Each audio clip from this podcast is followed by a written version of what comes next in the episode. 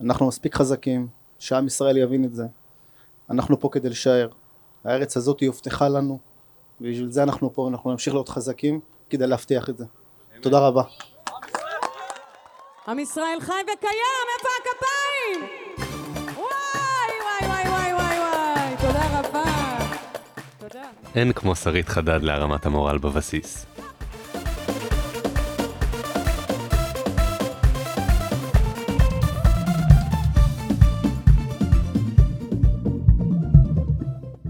דווקא שם, כשאני וכל הבסיס צורכים עם שרית את המילים, אני מוצא את עצמי שוב מבולבל.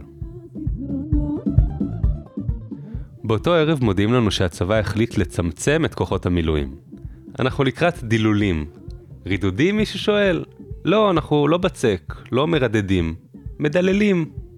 מצחיק.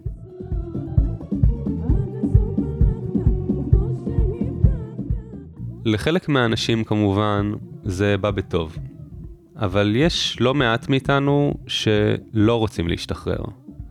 זה אבסורד, אבל המילואים, הפלוגה, נתן לנו הרבה. לפעמים אני מפחד להבין כמה המילואים האלה שינו אותי. זה עיצב אותי כנראה בצורות שאני עדיין לא מבין עד הסוף. בקרוב אמצא את עצמי שוב בשגרה של העורף. אמשיך בחיים שלי ואנסה לחזור למסלול שירדתי ממנו בשבת השחורה. אני גיא בן נון, וזו המלחמה הראשונה שלי.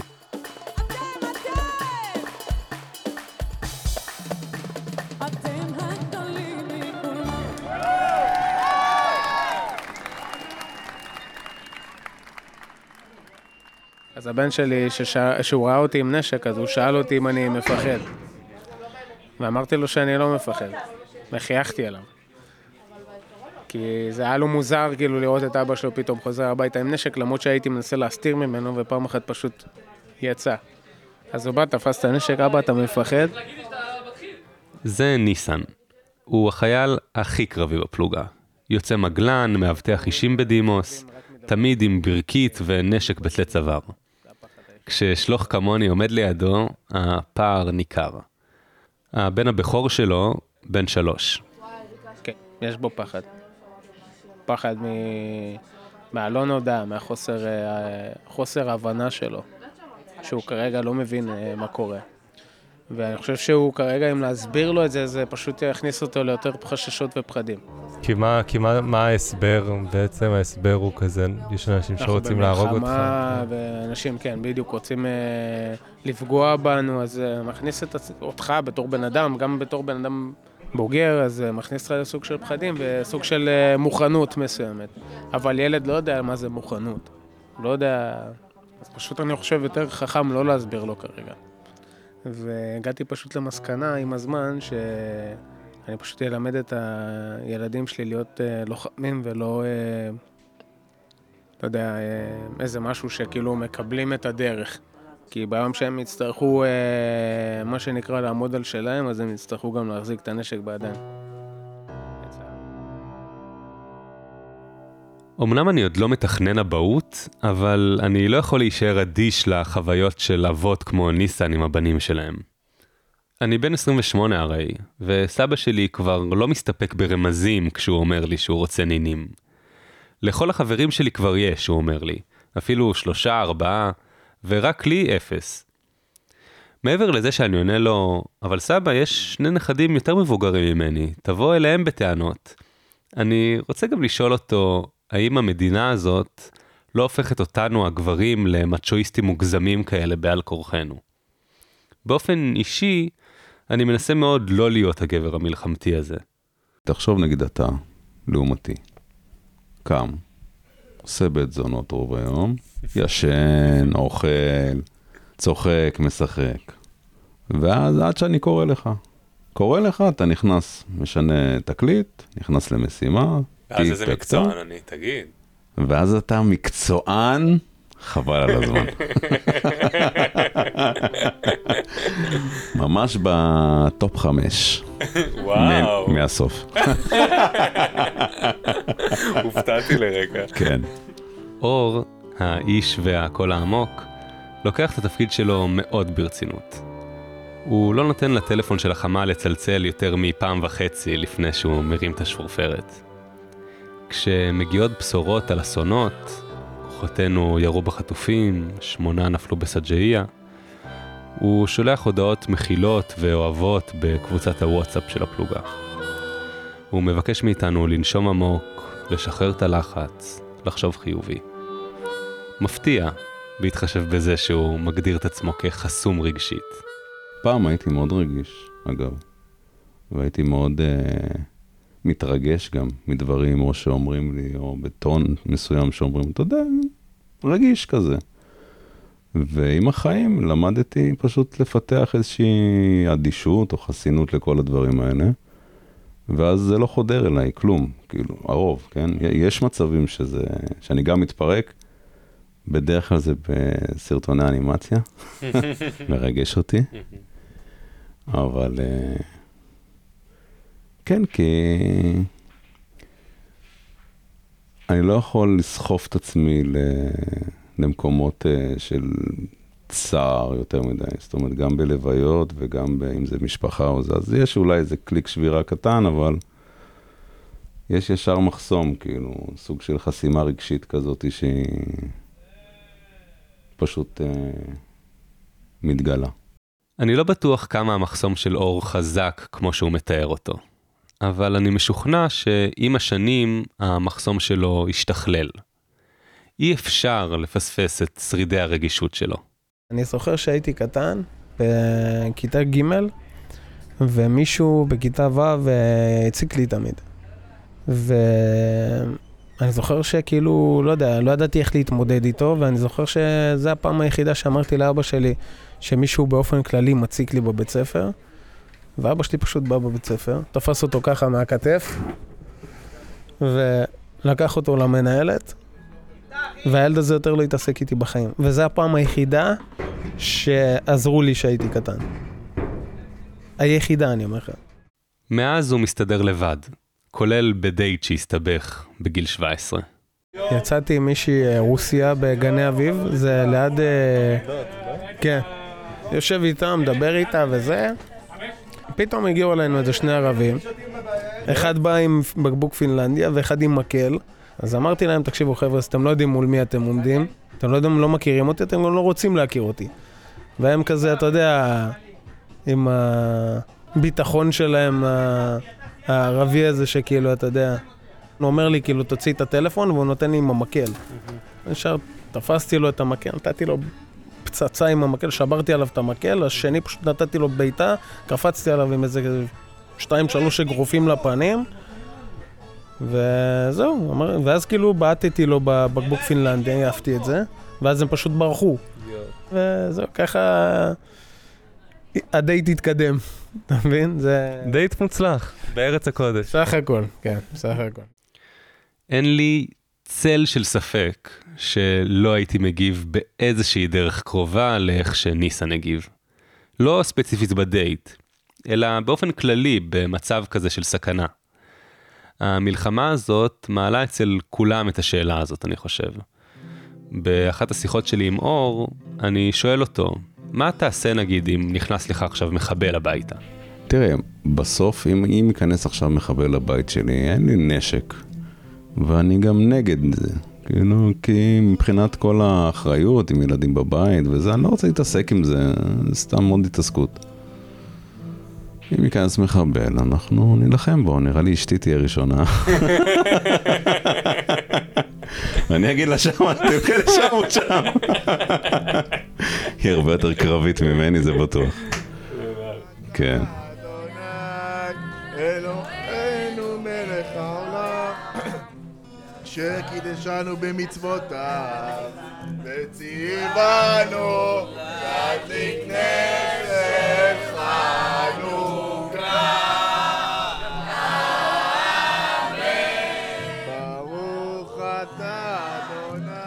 את חנוכה אנחנו מעבירים בבסיס. מי ימלל גבורות ישראל?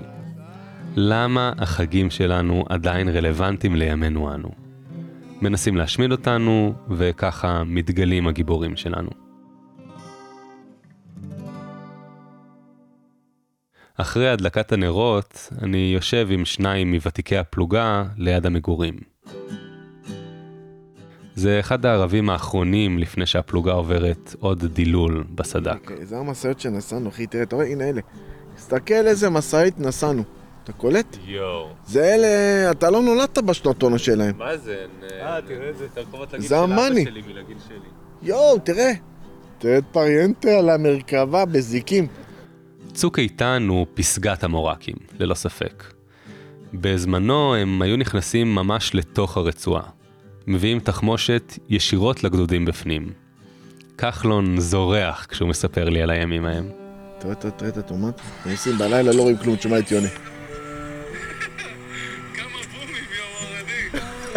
תשמעו, הוא מת מפחד. מה? הם מראים לי מלא תמונות וסרטונים. יש אנשים שאני מזהה, חלק השמינו, חלק רזו, חלק הקריחו. רק כחלון לא ממש השתנה. תשע שנים, והבן אדם נראה אותו דבר. לא יאמן. אור- אור- אור אור הפעור, בלי זקן. מטורף, לא, אור נראה ילדון. מאז אור גם הצמיח זקן, גם הצמיח קרס. מילואים זאת חוויה, הנה עכשיו אתה עוזב אותנו לאנגליה. אתה תתגאה, במלחמה הבאה אתה תגיד, ישבתי פה, גלגלנו עם יצחקי וכחלון. יהיה לי קשה. עכשיו אנחנו נעשה תמונה, אה, בסוף ככה, כמו התמונה ששלחתי, את של כולנו יחד, אני מניח שיש כמה כאלה, ואני מקווה שבמלחמה הבאה אני והוא לא נהיה פה, אבל אתם תהיו להמחיש את זה לדורות הבאים. אתה מבין? אתם תהיו לה- להעצים את זה, מה היה פה, ועכשיו אתם תהיו ותיקים כמונו כן, זה כן. במלחמה הבאה, והם יהיו צעירים. ואז תגידו, וואו, היינו יושבים פה ועשינו... והיה רק רק אה, 15 סמית ול... ולא היה אוהל וקורא, ולא היה פה הילטוני, וראיו רק אה, 12.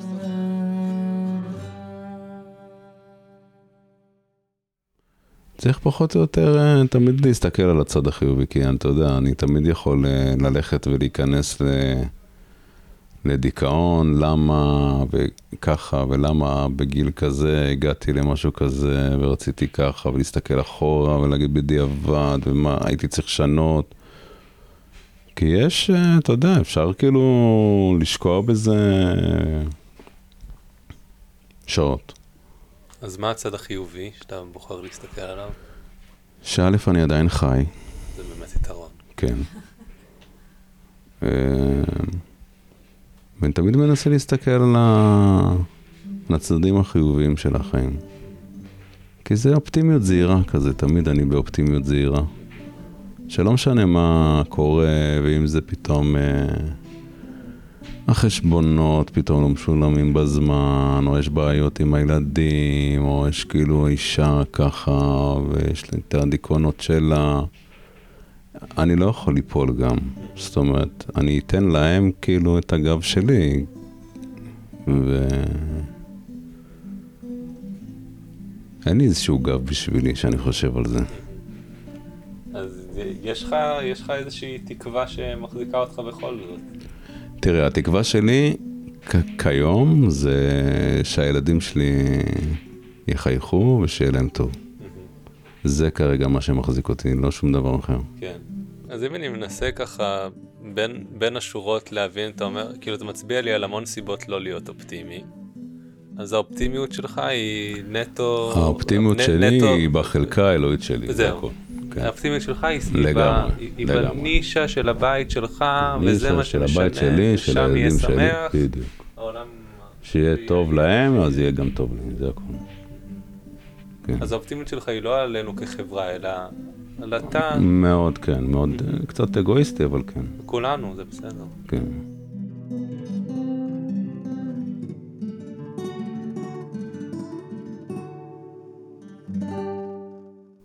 מה, מחר אתה חוזר לבסיס להזדכות מהציוד? זה כמובן מיקי, החבר מהבית. ככל שאני יותר מקשיב לפרקים, יש לי יותר שאלות ללא תשובות. קצת נראה לי שגם לך. אני, אני, אני מרגיש ש... שהשאלות שהיו לי בתחילת המלחמה עדיין קיימות. האם זה מקום להישאר בו? האם זה מקום שסביר לגדל בו ילדים? כן. האם זה מקום שאני מרגיש שאני יכול בכלל לעזוב? שאני יכול באמת לעזוב? זאת אומרת, לוגיסטית ברור שאני יכול. תודה לסבא והדרכון הצרפתי שלו. כן, אבל זה- האם במהות אני יכול להתרחק מפה? שאלות ש... שלא נענו.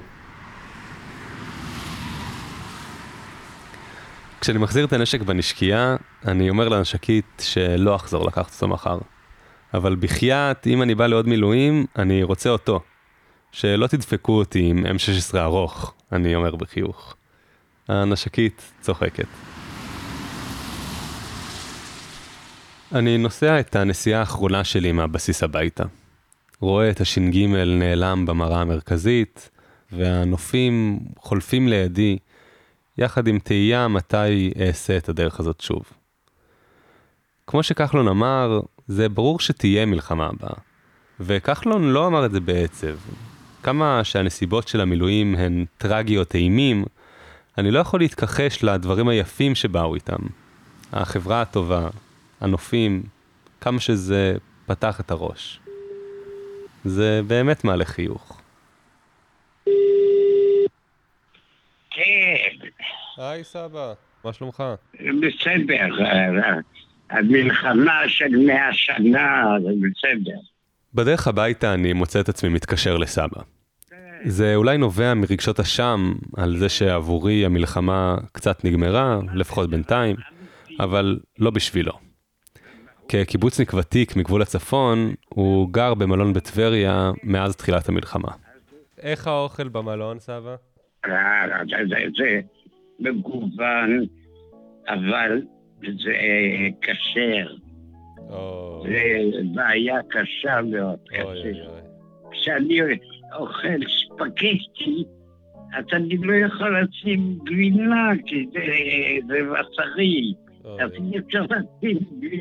ספגטי. אני וסבא שלי מדברים בטלפון על המלחמה הבאה. אני מתעקש איתו שהעתיד לא מזהיר. כשמתחילים לדבר על העתיד, אני בכלל, אה, אני אומר תמיד זה הזיות. כי רוב העתיד שחשבתי מבחינה הגיונית, מבחינה... כל החיים שלי, אז בסוף זה אף פעם לא, לא קרה, אלא מה שקרה זה הייתה רק הפתעות. אם היו מספרים לך לפני 70 שנה איך המצב היום, היית אומר, אה, זה שטויות. כשאני הגעתי ארצה, אמרו, לעולם לא יהיה שלום עם הערבים. טוב, אולי היום אפשר גם להגיד דבר כזה, אבל כבר מדברים, יש שיחות, יש, יש מסחר, יש הרבה דברים שקושרים אותנו. שאתה כמוני, נגיד, מבוגר, פתאום אתה רואה, "אה, זה לא בדיוק דומה למה שחשבתי. אבל זה מעניין, זה טוב, זה, זה שום דבר לא כתוב מראש, זה יופי. זה יותר מעניין, ככה.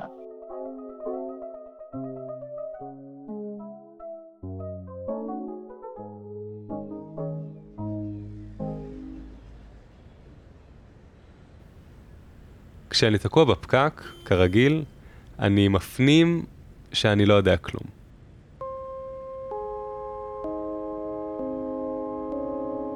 ברור שחמאס זה ארגון מזוויע, ואין ספק שאנחנו שונאים אותם עכשיו יותר מאי פעם. בטוח שגם הם אותנו. ברור שזו מציאות קשה, ואני לא רוצה שהילד העתידי שלי ייוולד למקום שצריך אותו כחייל. ברור גם שהפערים בינינו, היהודים בארץ הזאת, גדולים וקשים לגישור. מאמיני ארץ ישראל השלמה ו-From the River to the Sea הם הסרטן של הפתרון. אבל איפשהו באמצע שם, יש סיכוי לחיים קצת יותר שפויים פה. המלחמה הזאת בכלל לא נגמרה עדיין, נכון לשחרורים מהמילואים והקלטת שורות אלו. אבל לכולם ברור שהיא לא האחרונה. תהיה עונה 2 לפודקאסט הזה.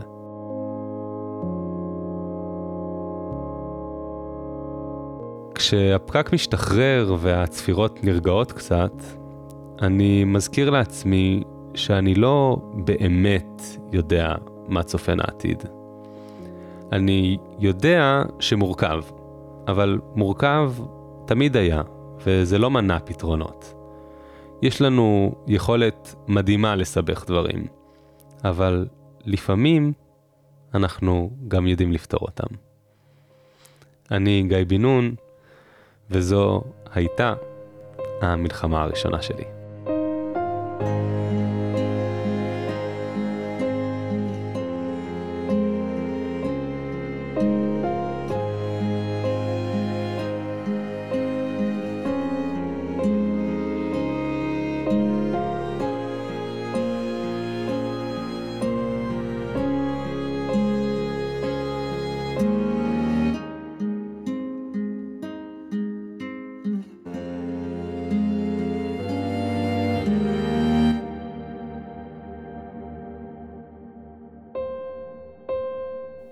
תודה רבה למתחת לרדאר, אתם מוזמנים לעקוב אחריהם באינסטגרם, בטיק טוק, בכל פלטפורמה שאתם נמצאים בה. תודה גם למיקי גפל, העורך המוכשר, גם על התוכן, גם על הסאונד. אורי קאופמן האלוף על המוזיקה המקורית. תודה לכם שהאזנתם. אם נהניתם, אתם מוזמנים לספר לחברים, לדרג אותנו באפליקציה, וכמובן ללחוץ follow. אני הייתי גיא בן נשתמע.